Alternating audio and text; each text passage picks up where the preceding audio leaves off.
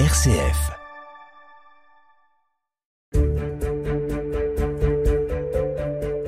Après les engrais chimiques, le lisier, le compost issu des aliments, pourquoi ne pas revenir à un engrais naturel utilisé déjà au siècle dernier, l'urine et les excréments humains? Plus écologique et moins cher, plusieurs réseaux d'agriculteurs se penchent sur cet engrais, tout comme les collectivités territoriales. La métropole de Lyon, par exemple, pourrait même devenir un territoire pionnier sur cette question. Les engrais d'origine humaine, une petite révolution en marche, c'est le sujet du jour dans Tempo. Tempo, le podcast d'actualité de RCF Lyon, présenté par Jean-Baptiste Cocagne. Bonjour Charlotte Mongibaud. Bonjour Jean-Baptiste, bonjour à tous. Alors l'urine et les excréments humains, pourquoi c'est intéressant comme engrais? C'est intéressant tout simplement parce que nous rejetons dans nos urines ou excréments eh bien, beaucoup d'azote et de phosphore qui sont les principaux aliments de nos cultures. Nous produisons donc un parfait engrais naturel, efficace, peu cher, en circuit court et salubre. On ne vient pas de le découvrir Jean-Baptiste évidemment puisqu'au 19e et au 20e siècle on utilisait l'engrais d'origine humaine en France. À Paris par exemple, la moitié des urines étaient recyclées. Euh, ça, c'était avant l'arrivée de l'industrie pétrochimique. C'est ce que dépoussière la très récente thèse de Fabien Esculier, qui est un ingénieur des ponts, des eaux et des forêts.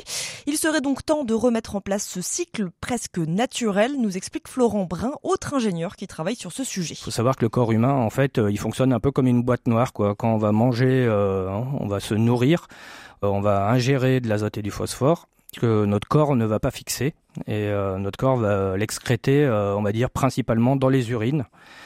Et en fait, ces urines, elles vont aller dans des réseaux d'égouts.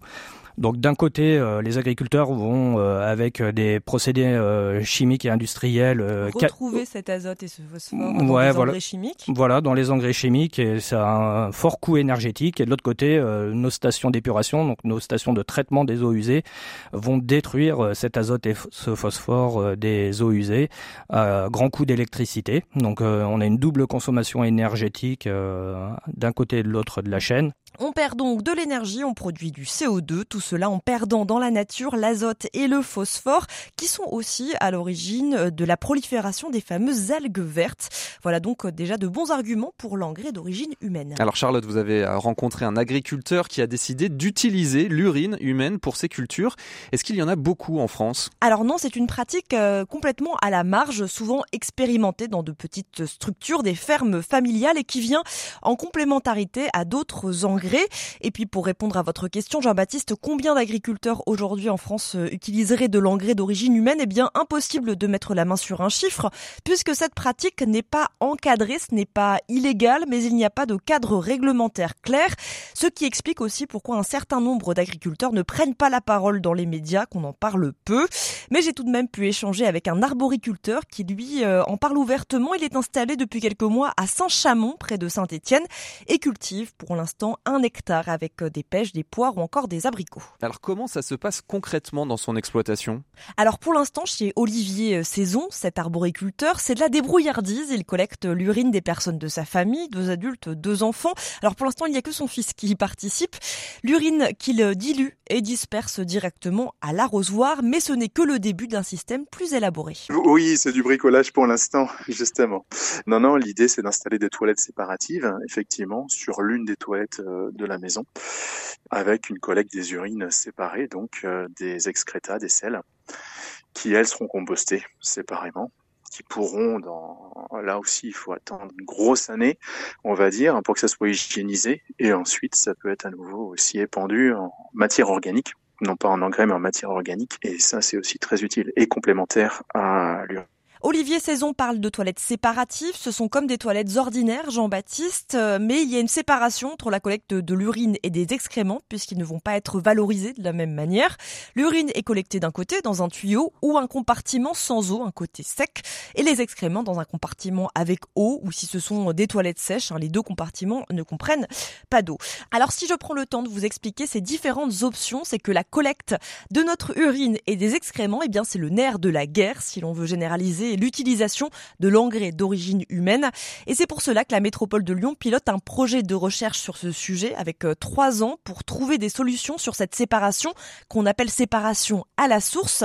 C'est Florent Brun qu'on a entendu au début de l'émission qui mène cette recherche action sur deux communes du nord de la métropole de Lyon, Lisieux et Quincieux. Il doit donc trouver des solutions pour extraire ces matières des réseaux d'égouts pour en faire des fertilisants pour un agriculteur du territoire. Il nous explique pourquoi. Du coup, nous, ce qu'on propose, c'est euh, bah, d'avoir une approche un peu plus circulaire et de récupérer finalement cet azote et ce phosphore euh, avant qu'ils arrivent dans les réseaux d'égouts où ils sont euh, perdus et où il devient euh, très difficile avec des solutions euh, à haute technologie en bout de tuyau de les récupérer. C'est ce qu'on appelle la séparation à la source et c'est un peu comme le tri des déchets. Finalement, on se rend compte que bah, de trier à la source, c'est finalement à la fois techniquement plus facile et énergétiquement aussi moins coûteux. Avec ce projet qui s'appelle Colos, la métropole de Lyon devient un des territoires pionniers en France sur ce sujet. À noter que la France n'est pas en retard au niveau européen et qu'à Paris, la ZAC Saint-Vincent de Paul, qui doit sortir de terre dans quelques années, sera dotée de 600 logements avec des toilettes à séparation pour récupérer urine et matière fécale pour les espaces verts de la ville de Paris. Ce sera donc la plus grande expérimentation européenne, voire mondiale, sur l'engrais d'origine humaine. On voit donc que les chercheurs, les associations, les agriculteurs et certains acteurs publics se penchent sur ces engrais.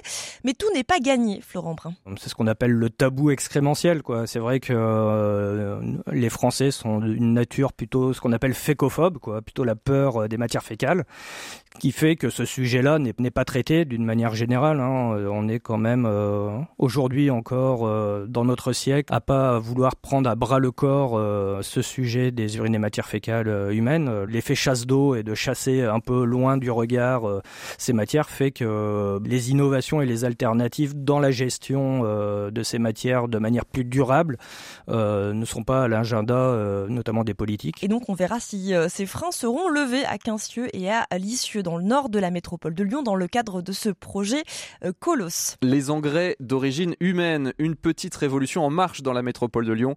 Merci beaucoup Charlotte Mongibaud de nous avoir informés à ce sujet. Ce numéro de Tempo et tous les précédents sont évidemment à retrouver en podcast, en réécoute sur rcf.fr et sur toutes les plateformes audio dédiées.